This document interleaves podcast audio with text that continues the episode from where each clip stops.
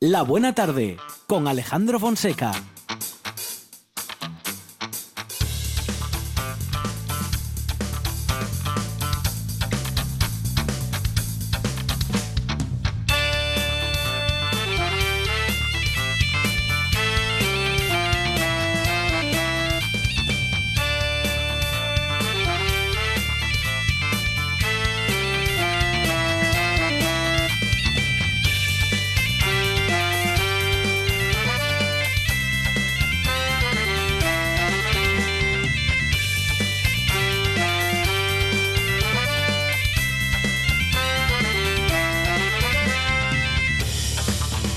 Buenas tardes. Son las 4 y 8 minutos de la tarde y esto es una nueva buena tarde.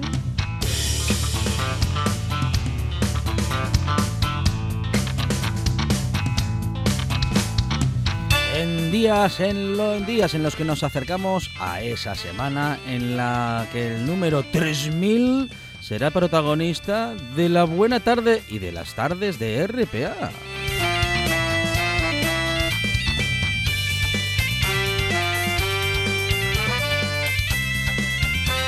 Habrá que averiguar eh, a qué se refiere ese número 3000 mientras que anunciamos que hoy vamos a empezar hablando de genealogía con Víctor Manuel Cantero, que es responsable de uno de los integrantes, digo, de la revista Descendientes. Y tendremos tertulia con Ana Lamela, José Yebra, Julia Navas y María Lorente. Son eh, todos y todas escritores y poetas y estarán con nosotros pensando en voz alta y eh, reflexionando en esa reflexión final en forma de versos. Hablaremos de alimentación con Miguel Ángel Lurueña, que es doctor en ciencia y tecnología de los alimentos, y con René Cuellé vamos a averiguar que le tenemos que dar las gracias a un pequeño animal, gracias al cual prácticamente estamos vivos.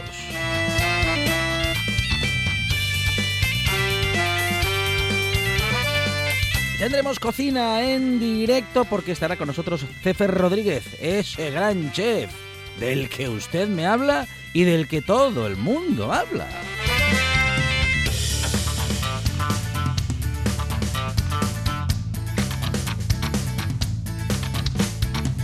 Hablaremos de las últimas iniciativas y de las últimas novedades del secretariado gitano con Marta Jiménez y también hablaremos de cómic con Manolo González, de literatura con Miguel Gallardo, de la Yocura Librería Café en Mieres. Y en el Mujeres en la Historia, Leticia Sánchez nos habla de María Enríquez, periodista y escritora argentina de la que Leticia Sánchez está enamorada y se va a acercar a esta buena tarde no solamente a recomendarla, sino que además a contarnos por qué.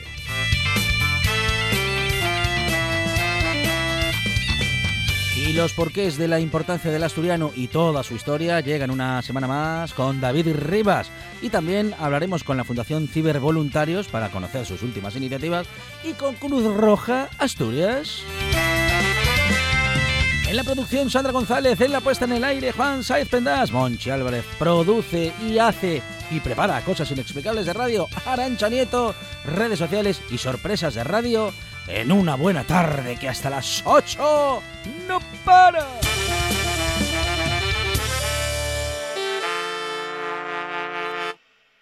Me gusta la buena tarde.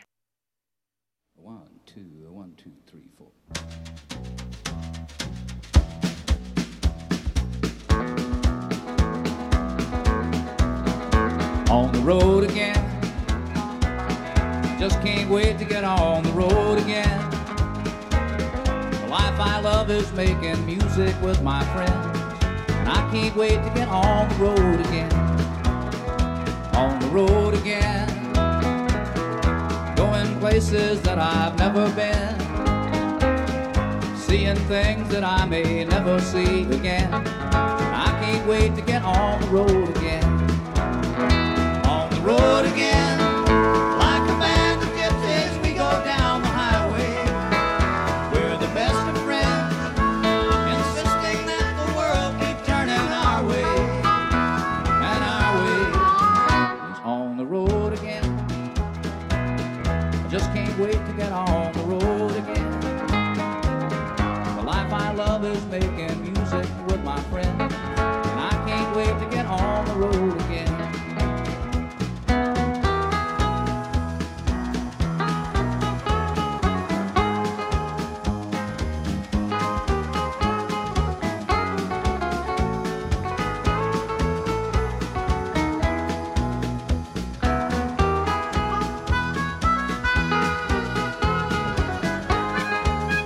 Monchi Álvarez, buenas tardes. País Astur, familia de la Buena Tarde, Universo Mundo. Aquí estoy en carne vital y primaveral. Y Arancha Nieto, ¿qué tal? Buenas tardes. Muy buenas tardes. Vamos, vengo directamente del oeste. He dejado a mi amigo el indio por ahí. ¿Eh? ¿Le gusta a Willie Nelson? Me, me encanta esto- estos ritmos. Me recuerdan bueno. mucho a las sobremesas de TPA. Ah, sí. Sí, Pelis del oeste que Sí. se pueden sí. ver con el volumen bajado Y escuchando ¿eh? la radio. y escuchando la radio. Sí, señor. O con bien. Twitter abierto. Claro. Con Twitter tuiteamos. abierto. Ahí Claro. estamos. Hoy es el día de ir caminando al trabajo, de venir al trabajo caminando. ¿Porque es el día de la salud? ¿O porque hay mucho viento? Y es el día del castor. ¿Ah, sí? ¿Qué les parece? Pero hay día para todo, Hay, hay día para todo. ¿El día del castor? El día del castor. Ajá. 7 de abril.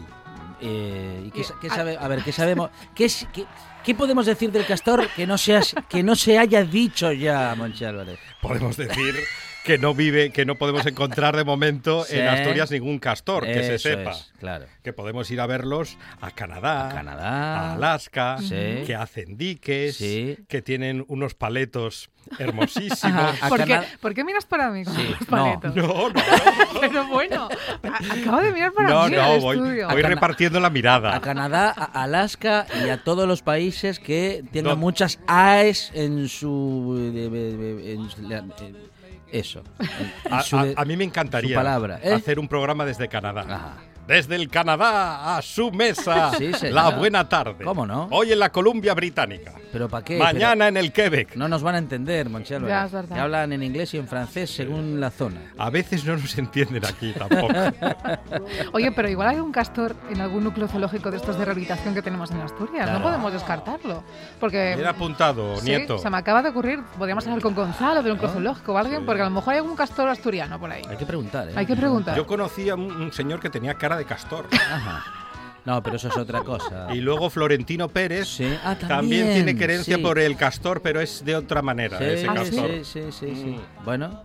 No, es que lleva mal que ayer ganó el Real Madrid, ya no sabe cómo qué hay que hacer para meterse, meterse con Florentino lo que Pérez. esté relacionado con el equipo blanco. Ojito que hoy vamos a tener buena merienda en la buena tarde. Ah, sí, ah, está preparado. Sí, sí, no sí, com- sí. Hoy Álvarez eh, llega sin comer a a Aceitunas nada más. programa. Claro. Eso, Sí, sí. medio ayuno intermitente. Bueno, eh, de eso va a disfrutar la redacción de la Buena Tarde, pero nuestros oyentes van a poder disfrutar justamente, Arancha Nieto, del relato y de todos los conocimientos de nuestro chef Cefer Rodríguez. Eso es, es el chef más mediático de Asturias. Sabemos que desde hace semanas forma parte del equipo de la Buena Tarde. La semana pasada nos sorprendía con un mantecado de Avilés que nos conquistó a todos, incluyendo a los oyentes que lo vieron y presenciaron en directo a través de nuestro Facebook. Y hoy mm, lo va a hacer con una pizza. Atención, artesana, Oh, casera. Sí. Con sensación de horno de leña, pero no ha sido elaborada en un horno de leña. O sea, eh, preparada en un triste horno eléctrico, que es Triste, el que vale. todos No, triste no. Sí, hombre, sí, el horno eléctrico es triste, tal, no da ese juego que da el horno de Claro. leña, pero con el efecto horno de Cefe leña. hoy nos va, eso, nos va a... Sensación horno de leña. Qué bien. Qué buena serie. Así empezaba, sensación de vivir. Comprenda y prendo. Oh. Y bueno, pues le hemos preguntado a los oyentes de aquí la pizza. Yo es que de verdad estoy Ay. pensando, no conozco a nadie que no le guste la pizza. Es verdad. Como las patatas fritas. Sí. Sí, es que a, ¿A todo quién no el le mundo. gustan las patatas fritas, No, la ¿verdad? pizza, No. la tortilla? Claro. Hay platos que, que le gustan a todo, A el, todo el mundo. mundo. Y la pizza es uno de ellos porque admite todo tipo de ingredientes. Entonces le hemos preguntado a los oyentes, ¿te gusta la pizza? ¿Qué ingredientes lleva tu pizza favorita? Ahí está. Y atención porque hay oyentes que sintiéndolo mucho en el corazón vamos a, a echarlos de la buena tarde. Directamente. Yo- yo lo digo así, les gusta, les sale igual. les gusta la Pizza con, con piña. piña. Nacho Larrea es uno de ellos. No puede ser. Sí. Nacho Larrea. Es un provocador. Nacho ha dicho que Hasta con aquí piña. llegó nuestra relación, Nacho Larrea. No puede ser. No puede ser. No puede es que es un delito, No, pero de, no. de pena, Es- vamos, cadena perpetua. Sí, sí, ¿Verdad? sí, sí, Yo con tal de que lleve anchoa, me gusta de todo. Hasta con piña y anchoa. Si lleva más anchoa que piña. Para tapar, favor. para tapar el sabor de la piña. ¿eh? No, no, piña, piña piña a no, la piña pizza no. no. Bueno, pues que nos vayan poniendo sus opiniones porque luego las comentaremos y evidentemente pues saborearemos y descubriremos la pizza en directo a través de nuestras redes sociales con Cefe. Muy bien. Ah, abierta queda ya la tarde en esta buena tarde en RPA con Monchi Álvarez y Arancha Nieto. Gracias. De nada. Adiós. Was the time of the preacher when the story began of the choice of a lady and the love of a man. How he loved her so dearly. He went out of his mind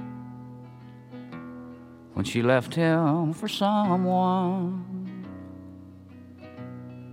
that she left behind. And he cried like a baby. Sabemos si ha sido en su momento el confinamiento y aquel, aquellos ratos libres que muchos de repente tuvieron en su vida, eh, bueno, pues obligados por esa situación en la que no podíamos salir de, salir de casa.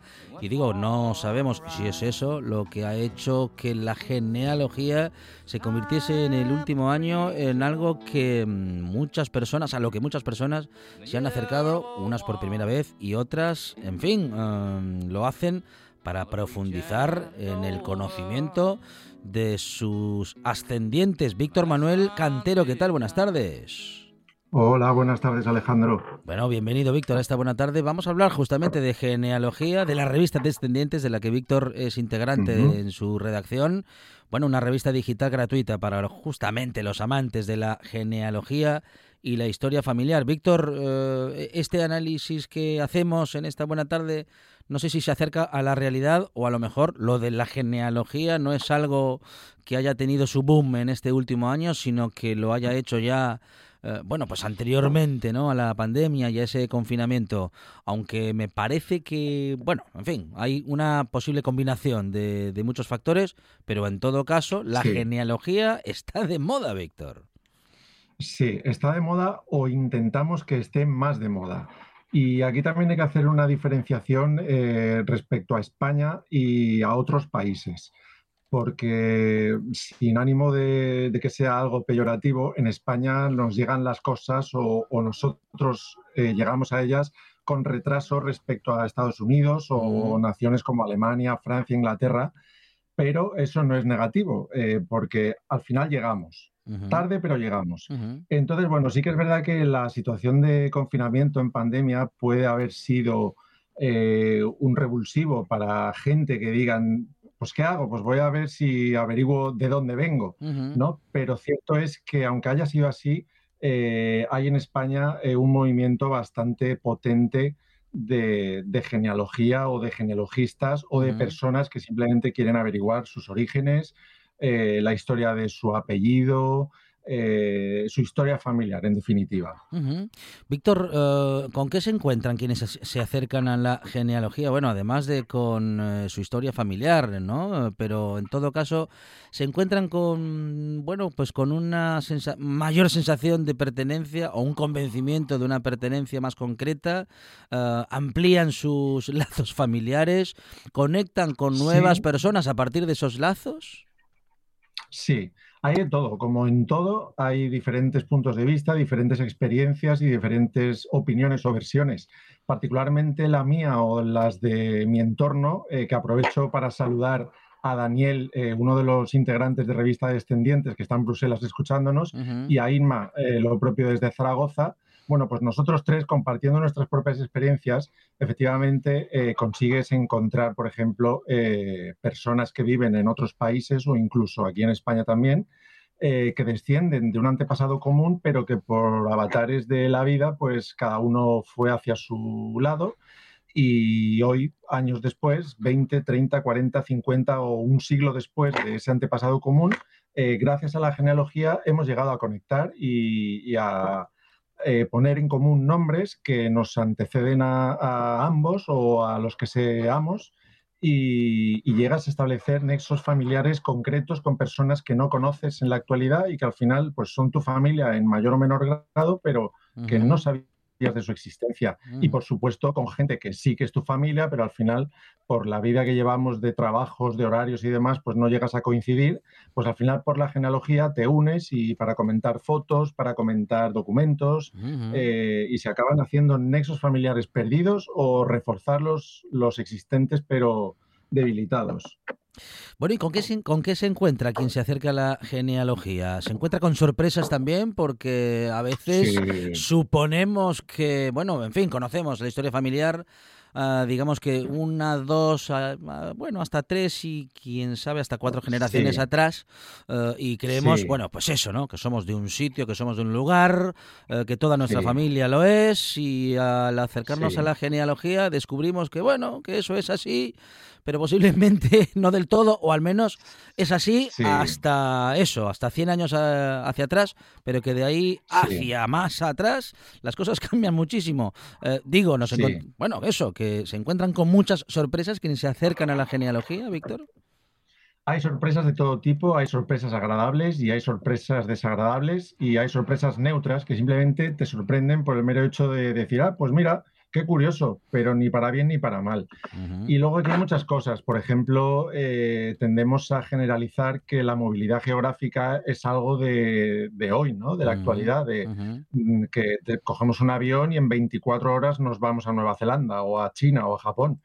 Pero todo aquel que haya buceado ya en la genealogía se da cuenta que a nada que nos vamos dos, tres generaciones atrás, eh, la movilidad geográfica, principalmente en España, ¿vale? Eh, a nivel de extranjero no es tanta, pero también existe.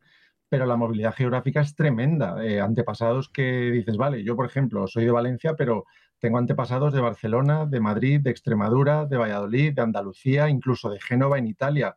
Y como yo, todos. O sea, es que es, no tiene, o sea, no hay algo que, que, diga, no, es que mis antepasados son de aquí sí o sí. No, todos tenemos antepasados de cualquier parte de España, a nada que vamos tres generaciones, cuatro atrás y por supuesto eh, más. Cuanto más subimos, quiero decir. Uh -huh, uh -huh. Bueno, ¿y por qué puede ser enriquecedor conocer la historia familiar? ¿Por qué puede ser enriquecedor, eh, bueno, pues conocer de dónde venimos, de qué territorios y de qué de, y desde qué personas, quiénes son los que nos anteceden? Sí, bueno, pues eso te lo voy a introducir un poco. Eh, voy a responder a tu pregunta, pero pero de la siguiente forma. A ver, en España la genealogía tradicionalmente uh -huh. eh, se ha centrado en el estudio de eh, blasones nobiliarios, es decir, nobiliaria, heládica y, y gente con, con ascendentes eh, con título, ¿no? Por decirlo así. Sí. Esto tiene unas razones y unas motivaciones históricas que no vamos a entrar ahora porque son complejas, pero sí que es verdad que eh, últimamente ha surgido la necesidad de una genealogía eh, más popular y más cercana. Entonces, eh, ahí es donde nace nuestra revista Descendientes para dar respuesta a esa genealogía más cercana. Y, bueno, disculpa un momento porque me he perdido de esa sí, pregunta sí. original, porque no, hay tantas cosas que decir que, sí, que no sé a dónde. No, no, no, Dime. no te preocupes, lo recordamos enseguida, Víctor. Um, eh, bueno, pues, eh, ¿qué, ¿qué, puede suceder de bueno, no? ¿Con qué nos podemos encontrar en ese, en ese camino, en, ah, esa, en esa búsqueda? Sí, sí. Vale, vale, ya he retomado el hilo, sí. Vale, pues algo muy interesante y que nos puede aportar a todos y que podemos aprender es, eh, primero, cómo vivían nuestros antepasados. Conocemos profesiones que hoy en día han desaparecido. Conocemos historia local de pueblos, de ciudades en las que vivieron nuestros antepasados que nunca habíamos puesto el, sobre el mapa y conocemos gracias a la genealogía. Eh, sucesos históricos eh, de que de manera general son conocidos como la invasión napoleónica o ahora que está tan de moda eh, con el coronavirus, lamentablemente, pero el tema de las epidemias a nivel histórico. Entonces te vas aproximando poco a poco, haciendo casi microhistoria en puntos geográficos de España o de cualquier otra parte del mundo eh, que antes no conocías y al final pues te van llenando la cabeza de, de- conocimientos y de cosas que, bueno, sirven pues para, para conocernos un poco mejor eh, en general a todos, ¿no? Uno a uno mismo. Bueno, conociendo la historia familiar y genealógica que, mm, bueno, en la que podemos empezar, o al menos en esto de la genealogía, podríamos hacerlo con la revista Descendientes, Víctor, eh, y acercarnos un poquito a esta disciplina. Um, eh, sería, puede ser un buen comienzo, ¿no? Sí, puede ser un buen comienzo. Comienzos hay muchos. Nosotros siempre recomendamos eh, ir de menos a más. Es decir, el primer escalón es pues la familia que vive y los mayores, que tan denostados siempre están los mayores como que al final, pues oye, son mayores, molestan, hay que cuidarles, hay que atenderles, no, pero aportan mucho y tienen mucho que decir. Entonces, ojalá yo ahora tuviera a mis abuelos cerca para preguntarles, oye, cuéntame más. Entonces, esa tradición oral familiar eh, hay que recuperarla o hay que salvarla, ¿no? Hay que hacer que no se pierda. Y a partir de ahí eh, hay que recurrir a una serie de, de documentación oficial o documentación histórica que es la que nos va a aportar mucha más información, más detallada, más del día a día de nuestros antepasados. Nosotros con la revista lo que pretendemos es dar respuesta a, esas primeras preguntas de, bueno, ¿y por dónde empiezo? Eh, aparte de la revista, tenemos una web que hemos hecho nosotros rudimentariamente con nuestros pocos conocimientos en informática, eh, en la que poco a poco vamos dando respuesta a esas preguntas. Entonces, eh, la revista contiene artículos eh, en diferentes secciones eh, y lo que intentamos es exponer es, investigaciones que hemos hecho nosotros u otros genealogistas y otros investigadores. No necesariamente tienes por qué ser titulado de ningún tipo, simplemente aficionado, pero tener cierto rigor. Y entonces esa exposición de nuestras propias experiencias en genealogía eh, son las que aproximan al lector que, o al oyente que ahora nos escuche, eh, pero en la revista al lector, eh, con esa experiencia se aproxima un poco a nuestros pasos que hemos ido dando para reconstruir nuestra historia. Y a partir de ahí, bueno, pues contactar con todos los colaboradores que vayamos teniendo en nuestra revista, con nosotros mismos a través de, la página web o, o de nuestros contactos personales y siempre estaremos dispuestos a aconsejar y ayudar a todo el que nos quiera preguntar. Pero sí, la revista es ese primer escaparate eh, para conocer no solo a quien puede orientarte bien, sino con ejemplos didácticos y reales, de investigaciones reales. Víctor, ¿hasta dónde has llegado en tu árbol genealógico? Pues eh, yo por una de mis líneas, por una línea, eh, Sí. tengamos en cuenta que cada generación eh, es exponencial de dos. es decir, tenemos padre y madre, cuatro abuelos, eh, ocho bisabuelos, así sucesivamente. Entonces, llegar muy lejos por todas las líneas prácticamente es imposible y no hay vida suficiente para abarcarlo. Pero bueno, por una línea de ellas, una línea ascendente directa, yo he conseguido llegar hasta 1570 aproximadamente.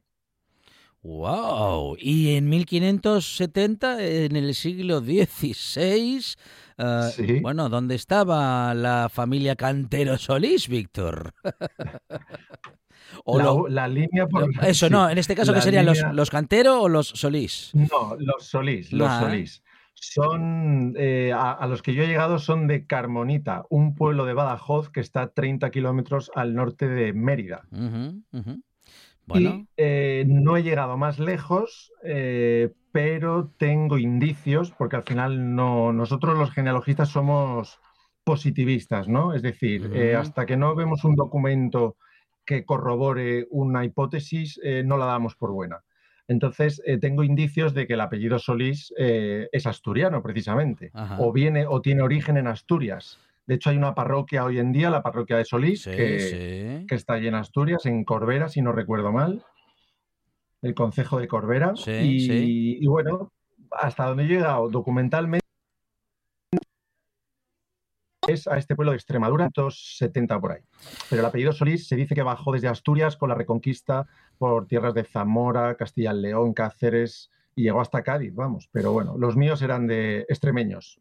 Sí, y no, y es un apellido que suena mucho en Asturias y conocemos a muchos Solís, de Sí. modo que no es Sí. una teoría, desde luego, mm, bueno, que puede que de- descabellada, vamos, posiblemente esté cerquita de la realidad. Bueno, vamos a vamos a averiguarlo, Sí. ¿eh? vamos a averiguarlo, a ver si podemos acercarnos ¿eh? a esa historia, a ese origen, pero en todo caso queríamos hoy hablar de genealogía para, bueno, en fin, para apasionar también o acercar a este interés a nuestros oyentes. Víctor, eh, para terminar, Sí. ¿por, ¿por qué aconsejas a, to- a cualquier persona acercarse a la genealogía? Porque es un viaje que tiene inicio, pero una vez te metes no vas a terminar nunca. Engancha, engancha de una forma exagerada. No hay descripción posible para, para trasladar eh, lo que supone, pero lo invito a, invito a todo el mundo a que lo haga sin duda porque se mete en un viaje apasionante. Va a conocer gente, va a conocer lugares, va a viajar y va a descubrir cosas asombrosas. Víctor Manuel Cantero Solís, eh, historiador del arte, profesor de secundaria de Ciencias Sociales y uno de los integrantes de la revista Descendientes. ¿Cómo podemos llegar a la revista, Víctor? Pues nuestras redes sociales, eh, tenemos página en Facebook, eh, se llama Revista Descendientes, también en Twitter, eh, R barra baja Descendientes, y en la página web que es revistadescendientes.com, en esos tres medios, o el correo electrónico que es revistadescendientes arroba gmail.com. Víctor Manuel Cantero Solís, muchísimas gracias y un saludo desde la buena A tarde. vosotros por darnos voz. Gracias. En toda Asturias, RPA, la radio autonómica. Una de vinilos al ajillo, dos de micros al cabrales, tres de cables afogados. Oído Cocina. Carlos Novoa se cuela en las mejores cocinas del país Astur. De lunes a viernes, a las 11 de la noche, Oído Cocina con Carlos Novoa. Estás escuchando, escuchando RPA, RPA, la radio autonómica de Asturias. La nuestra.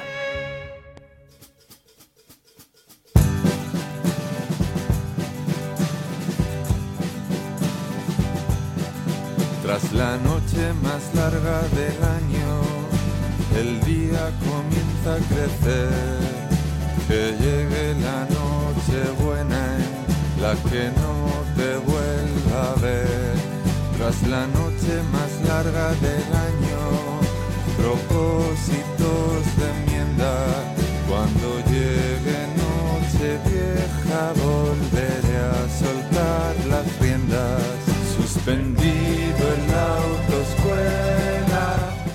Lamela, ¿qué tal? Buenas tardes. Hola, buenas tardes, Alejandro. Bienvenida esta buena tarde. Juliana Vaz, ¿qué tal? Hola, buenas. José Yebra, ¿qué tal? Buenas tardes. Buenas tardes, ¿cómo estamos? Muy bien, María Lorente, ¿qué tal? Bienvenida.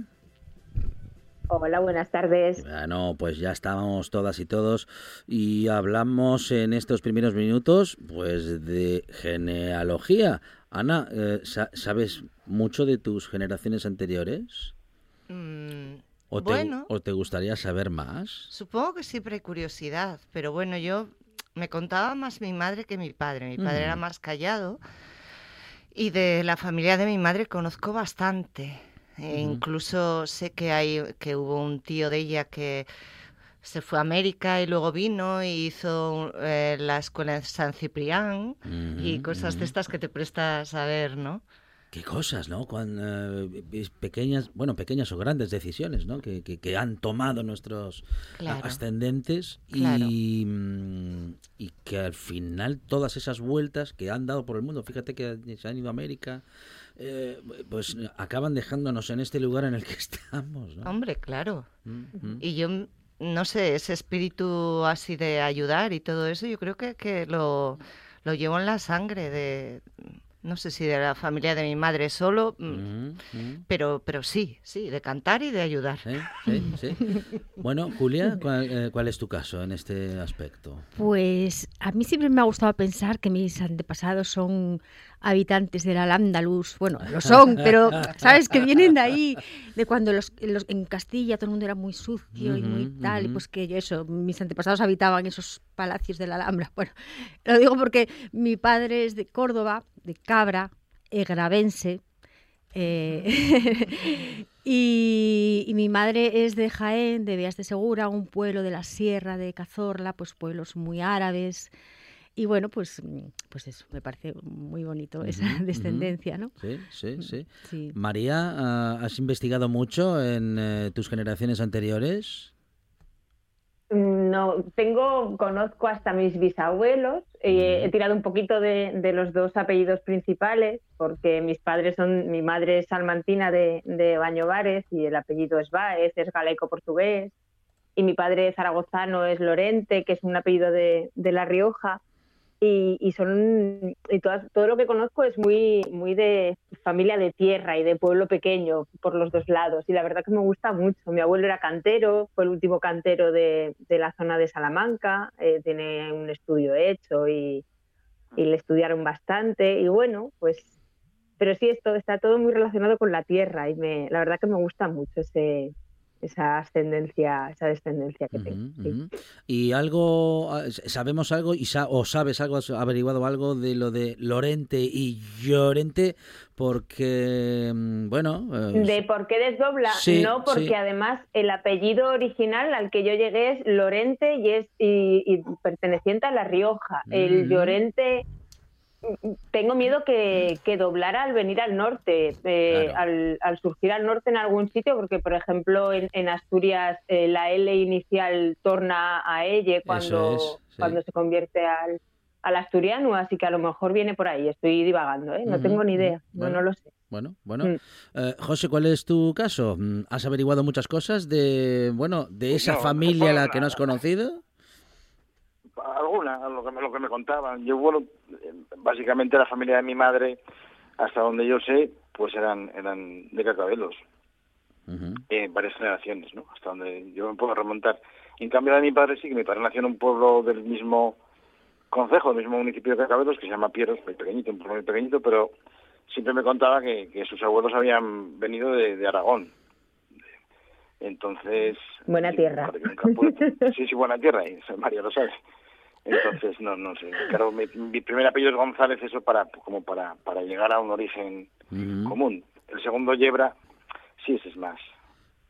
Sí, supongo que sea la, la, la, rama más gallega de, de, los Yebra, porque en el, el sí que hay muchísima muchísimos yebras. somos, somos tropecientos mil, no sé. Sí, sí, sí. Y todos emparentados de alguna manera, o sea que sí. Pero bueno, por parte de mi madre totalmente berciano hasta las tres generaciones anteriores que yo es hasta donde puedo llegar. Y de mi padre sí que mm, la parte de mi abuela materna, paterna sí provenía de, de, Aragón. Ana, ¿cuánto, ¿cuánto tenemos de nuestra familia, esa que no hemos conocido? ¿Cuánto tenemos de nosotros? ¿Cuánto tenemos de los que sí hemos conocido? Mm, hablo, bueno, pues eso, ¿no? De nuestros padres, de nuestros tíos y tías, en fin, pues ¿qué, personas influyen en nuestras vidas o qué personas han influido mucho en la tuya? En la, en la mía han influido mucho mi madre y, todo lo que vino con mi madre, claro, todos los recuerdos de mi madre. Y luego una, una señora que, que no era mi abuela, pero como si lo fuera. Entonces, yo creo que las familias también se eligen, no solo, mm. eh, claro, no solo son las madres, los padres, los tíos, sino que a mí esta señora que me contaba cuentos por las noches y que me cantaba para que me durmiera, yo creo que fue la que consiguió que yo me convirtiese en lo que soy. Mi madre también, pero, pero ella que todas las noches me contaba una historia y me cantaba una canción y yo le decía más, más, más, más, pues yo creo que ella tiene mucho que ver en cómo soy yo. Sí, eh, eh, porque mira, Julia, lo que cuenta ahora Ana me recuerda también a que a mí también me leían cuentos para dormir. Pero yo no me dormía con los cuentos porque yo quería escuchar cómo terminaba. de hecho, me pasaba lo mismo que Ana. Mm, pedía más, más historias. Eh, vamos, si es que si me dormía era mala señal. del lector o del cuento. Eh, yo, bueno, la persona que más me, más huella me ha dejado y, me acuerdo mucho de él, a pesar de que cuando murió en el 78 yo solo tenía 12 años, pero me marcó muchísimo, fue mi abuelo. Mi abuelo era un hombre, era músico, zapatero, un gran mm, contador de, historias, una persona con mucho sentido de humor, a pesar de que sufrió muchísimo la, persecución eh, después de la guerra franquista por un hombre que ayudaba, daba lo poco que tenía, era, ganaba muy poco dinero en su zapatería, pero aún así lo poco que le sobraba, o que no, casi no le sobraba, lo daba para las viudas que, cuyos maridos estaban en la cárcel y muchas veces pues para que no ejercieran la prostitución, para que sus hijos no se murieran de hambre, pues pues gente como mi abuelo les daba. Entonces, no me contaba esto así de manera tal para no ponerme en peligro, pero yo entre líneas y bueno, me marcó mucho, ¿no? Y, la verdad es que es una persona de la que me voy acostumbrando, pero, pero me cuesta hablar de él sin, sin emocionar. Mm. Bueno, eso está bien, la emoción, cuando recordamos a los nuestros, María, a los que de un modo u otro nos han hecho esto que somos. Sí, la verdad, yo estaba pensando ahora conforme les oía hablar y, me reconozco mucho en las mujeres de mi familia, por, por, las dos ramas además, pero me han marcado mucho los hombres de, mi familia y, no por lo que dijeran, sino por, por, por observación. Esos, esos hombres que, que vas viendo, esa forma de, de trabajar y de comunicarse, el sentido del humor de mi padre, el yo tengo el mismo humor que mi padre y el mismo genio, por ejemplo, y la tenacidad de mi abuelo, esa gente a la que observabas cuando eras pequeña, que eran como más inalcanzables, porque las mujeres eran las que estaban contigo. Y, al final parece que son un poco la referencia que nos queda, aunque en realidad, pues eso, yo soy muy las mujeres de mi familia, pero la referencia cuando hablo de mi familia siempre empiezo hablando de ellos y, creo que es por eso, porque tenía que mirarles, no, ¿sabes? tenía que esforzarme en, conocerles. José, eh, bueno, esto que somos, gracias o a pesar de ellos, digamos. Sí, no, yo siempre lo, bueno, siempre lo, siempre lo, lo repito miles de veces, ¿no? Mi abuela, mi abuela Luisa yo estaba todo el tiempo con ella y era la que, aparte de ser una persona infinitamente bondadosa y, y con una dignidad mm, a prueba de, de, vamos, de bombas nucleares, eh, de ella aprendí todo lo que es, eh, tener empatía por los demás, ponerse en el lugar de los demás, ¿no? Eh, saber cómo, cómo incluso llegar a, a, perdonar a los que habían sido tus enemigos.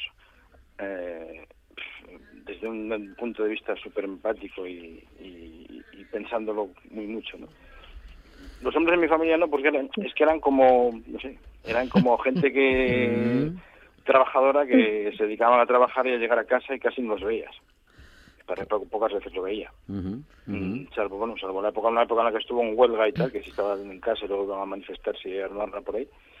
El resto del tiempo eran casi la familia digamos, ausente. Entonces, pues, hasta los 16 años que estuve con mi abuela es el, referente máximo para mí. Bueno, y, sus tías, aquel grupo, ¿no? De sus amigas y mis tías abuelas también, que eran un grupo súper ameno, divertido y de contar historias hasta, hasta horas y horas y, como decía Julián, es de, de quien aprendes tú esa forma de, de narrar tan directa y tan ¿eh? Mm, mm, mm. Bueno, habéis, habéis coincidido en muchas cosas, pero hay algo que, que parece que nos ha marcado, o que os ha marcado a todas y a todos, que es el sentido del humor de algunos integrantes de la familia. Es una característica que, bueno, o, bien se repite o bien recordamos mucho, nos marca, Ana, eh, eh, o la valoramos. Sí, especialmente. Yo, bueno, dicen que soy la, la que más me parezco a mi madre, pero yo, yo creo que era muchísimo más simpática que yo. Mm. O sea, mi madre era, era una cosa que, que abría la boca y, te morías de risa con ella, ¿no? Y, y, sí que es verdad que esa felicidad y esa manera de ver la vida eh, con una sonrisa siempre, yo creo que sí que sí que la heredé. Bueno, eh, Julia, hace un momento decías y que a pesar de los años, a pesar de, bueno, de, de los años que han pasado Sí. y, y de que eras una niña, eh, que no que no puedes eh, sino acercarte a la emoción cuando recuerdas Sí. a tu abuelo. Yo decía, bueno, eso eso es algo eso es algo muy bueno. Mucho, mucho. Fíjate, me acuerdo de su voz, cuando- solamente concentrarme un poco y casi hasta, hasta su olor, ¿no? Ujú. Y, y, mm, eh, cómo me, le- le- me hacía rabiar rascándome con la barba. Y cuando se afeitaba con las escudillas aquellas, ¿os acordáis? Las jofainas, una Ay. jofaina, eh, y yo estaba abajo jugando, me, se asomaba y me tiraba el, el agua con la que se había afeitado. Le, le gustaba muchísimo hacerme de, de rabiar. Por, por eso, muchas veces cuando me dicen Julia Navas, y, y yo insisto en lo de Moreno, porque, porque Moreno es el apellido de él, ¿no? Y yo me siento más Moreno, lo siento, porque por mi padre que Navas, la verdad es que. Bueno, eh, mm, eh, María, tú has sido una de las que ha recordado lo del sentido del humor también eh, en algunos integrantes de tu familia. Sí, es que a mí me parece, un- el- puede que sea el- uno de los signos de inteligencia más elevados, junto con la bondad. Eh, siempre he defendido que el sentido del humor. Y entonces alguien que es capaz, mi padre es una persona que, que no estudió, no terminó la, la- la educación primaria, pero, pero tiene ese humor de, de todos los estratos, que va desde el humor negro al- a, la ironía más, que me parece un nivel de inte- la persona, o sea, es una persona con la que puedes reírte hasta llorar por una mirada y dos palabras y que las personas que te están rodeando no saben qué está pasando. Y yo, mi madre que le cuesta, que por ejemplo tiene estudios superiores, le cuesta determinados trazos de ese humor, eh, se siente ya más fuera del mundo. A veces, no es me explico, me, me, me parece muy bonito el, el poder reírse y el poder reír todo. Eh, me parece que nos salva la vida. Entonces yo, junto Y con mi madre, de que es la que nosotras me- me mismas. transmi- Ujú, ujú. Ay, mi madre me transmitió el, el amor por la lectura y mi padre el sentido del humor. Y creo que son los dos mayores regalos que Qué me bueno. han dado los dos. Sí, sí, sí. Bueno, qué buena, qué buena combinación, eh, José, sentido del humor, amor por la lectura. Creo que con esas, con esas dos cosas y con un poquito de suerte, bueno, nos podemos enfrentar al mundo prácticamente con Pues todo. sí. Sí, eso es, es que es curioso, claro, habla María del amor a la lectura y aunque mi abuela prácticamente a, a duras penas sabía leer y escribir, le encanta, siempre me pedía que le leyese, le encantaba que, que le leyese, yo sé, cual- cualquier novela, además eh, le daba igual que le leyese a Dickens, que, que, no sé, que, que a Julio Verne, que le gustaba, le gustaba sobre todo escu- escuchar cómo, cómo lo leías y le contabas aquellas historias que, que, que aparecían allí. Y, bueno, claro, a veces le decía, bueno, pues le- ¿quieres? Claro, porque le, le- le- le- le daba mucha vergüenza reconocer que no, que le costaba leer y demás. Entonces decía, ah, ¿por qué no lees tú un poquitín, no? no es que me gusta más cómo lees tú. ya. Y les parecíamos Bueno, tan listos, más ¿no? siempre- Además, estaban Tan tan, orgullosos. tan listos. Sí, porque claro, éramos la primera generación, porque nuestros padres, bueno, había gente que estudiaba, pero tampoco a lo mejor han sido gente que ha tenido oportunidad de pues, de estudiar. estu- Y yo creo que fuimos la, la generación de más universitarios, de, de tal. Y yo creo que estaban muy orgullosos de, de nosotros, de, al- de algunos y algunas de nosotros. Bueno, y hablamos de generaciones, eh, compañeras, compañero, mm, que vivieron tiempos muy duros, muy duros, Ana. Mm, Muy duros, sí. Sí. Mis padres vivieron... Bueno, mi madre era muy pequeñina, pero, pero vivieron la guerra civil y la posguerra. Y, Casi nada. y, Y el franquismo. y- y el franquismo, que, que- que no sé lo que será peor. Todo en la misma, Sí. todo en, en la Eh, misma sentada. Sí, una sí, sí, sí. Sí, sí. El- Pero, pero hay una cosa que a mí me, siempre me llama la atención de los padres de mi madre. Mi- Mis abuelos eran maestros en, en un pueblo de Lugo, mm, Foz se llama, y eran maestros allí y yo creo que, que, mm, yo nadie dijo que eran republicanos, pero, pero a mí no me parece que sea muy normal que en una familia donde hay seis hijos y una hija, la hija haya estudiado magisterio Ujú. en aquella De época. aquella, sí, sí. ¿Vale? Eh, Ujú. se empeñaron en que mi madre tuviese una carrera y que fuese señora, independiente. Y, y eso para mí es, es algo maravilloso, vamos. Mm, Yo no los conocí, sí. pero, pero vamos, me, me habría encantado Bueno, conocerlos. a lo mejor, Ana, les conociste por sus actos, ¿no? Sí, Claro. sí, no, y además es que eso, de verdad, mi, mi familia materna, mis, tanto mis tíos, mi ti- mis tíos eran, eh, bueno, eran los únicos que sacaban a los críos al parque, los bañaban, los dormían, hacían la comida, yo alucinaba. Mi padre no, ¿eh? Mm, Pero mm. ellos sí. o sí, sea sí. que la educación habría- había sido distinta. Mm. Bueno, mucho, mucho orgullo de familia y de referentes. eh, tenemos y tenéis todas y, y todos. María, me parece que mm, estáis casi que uno más, una más orgullosa que la otra, ¿eh? de, de los, de los vuestros, vamos. bueno, no empecemos creo- a a sacar ver, luego los trapos eh, sucios, no- pero porque, porque También los hay, también los hay. bueno. Claro, es que daos cuenta que de- de- hemos tenido suerte de tener familias así más o menos... Pues sí. bueno, buenas familias, eh, de Bueno. gente, o sea, gente con Mm. dignidad. Pero claro, yo es que por mi pueblo yo veía familias por ahí que, que si tuviera que hablar, si hubiera caído en esas familias, si tuviera que hablar de ellas, pues sería tremendo. A mí me parecían como de Puerto Urraco, aquellos señores que había por mi hostia. Y ahora, que esa gente también era una familia. Sí, que- al final. Familia sobre todo, ¿no? Muy bien. Bueno, pues ah, si os parece, y para que nos dé tiempo a todas, eh, José, si y empezamos por, eh, por ti en esta oportunidad, Mm. por no empezar por María y hacer un pequeño cambio. Luego vamos contigo, María, y terminamos aquí en el estudio con la reflexión final, eh, que nos lleve a estos últimos minutos. José.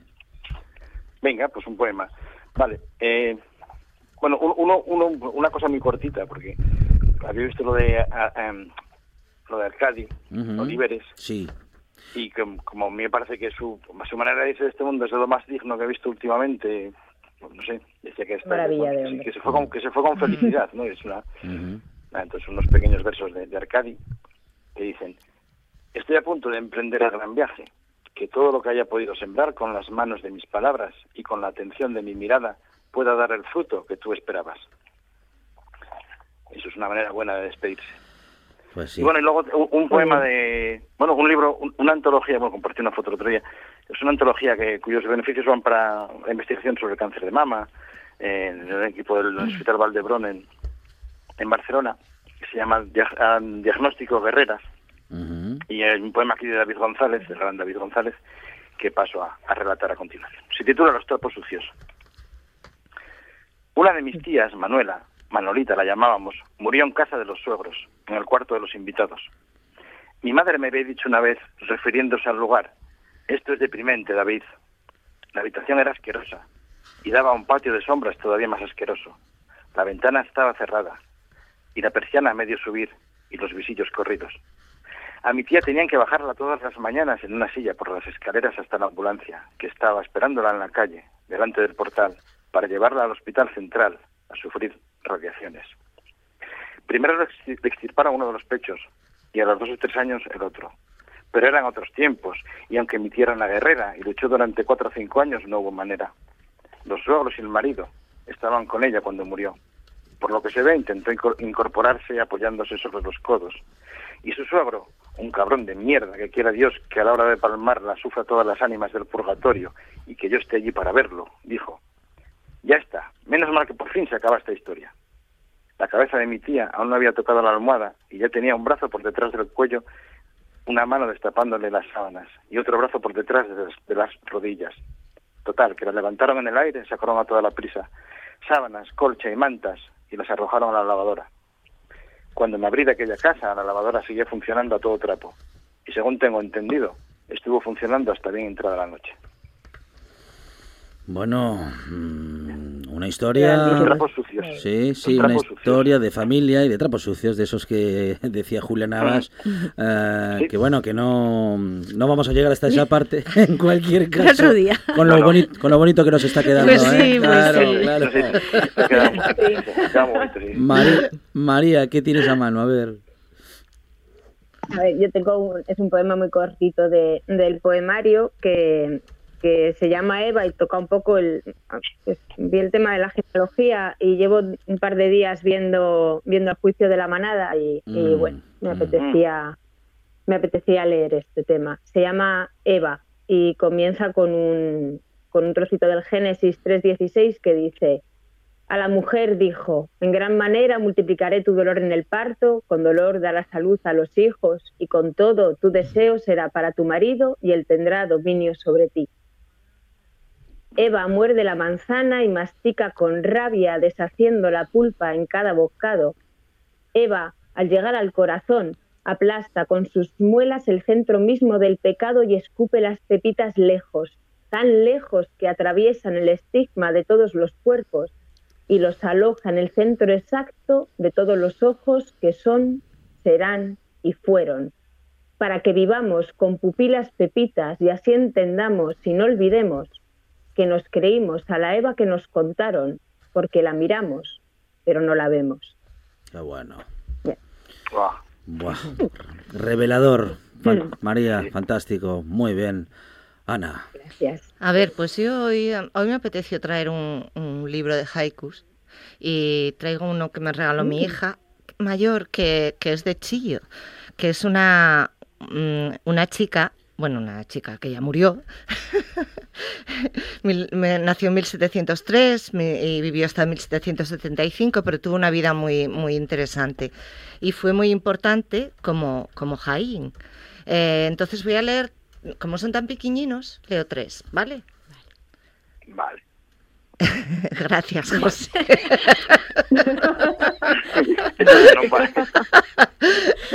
Luna Yo, de salió la, voz- la voz, la voz del profesor. Estoy preparándome para clase. luego. Luna de estío. La ha tocado el sedal de la caña de pesca. Hojas de arce tiñen el monte a medias. Amor a medias. Sopla un viento disperso al ir chocando con árboles de invierno. Mm, Qué bonitos. bueno, sí, muy bueno, muy bonito. bueno. Bueno, y terminamos con Julia Navas, acercándonos a las noticias en estos últimos minutos con buena poesía. ¿eh? Venga, un poema de simulacro de- del último libro y dedicado a mi madre y a su mundo de la costura que me rodeaba siempre cuando era pequeña. Costuras, repárame, repara mis rotos y descosidos, une mis jirones de piel y zúrcelos, reconstruye, relléname hasta dar volumen y que pueda sostenerme sobre mis pies, seguir tu estela, tus pasos rítmicos, el sonido de tu voz. Rescátame de ese montón de ropa olvidada. Remienda los daños de otros astres. Déjame bonito y sácame a pasear con la sonrisa bien cosida a los labios con vainica doble. Salpica mi piel con lunares de bodoque. Déjame las costuras bien rematadas para que no entre la tristeza a través de los pespuntes. No quiero hilvanes, ser cobijo de una noche, ni remiendo triste en la rodilla de tu pantalón. Julia Navas, José Yebra, María Lorente, Ana Lamela, muchísimas gracias a todas. Gracias, José. Muchos besos. Muchos besos. Siempre muy emocionante. abrazo, Ana, Gracias. Julia, Chao. María, Alejandro. Os quiero. Chao, siempre sin hacer nada.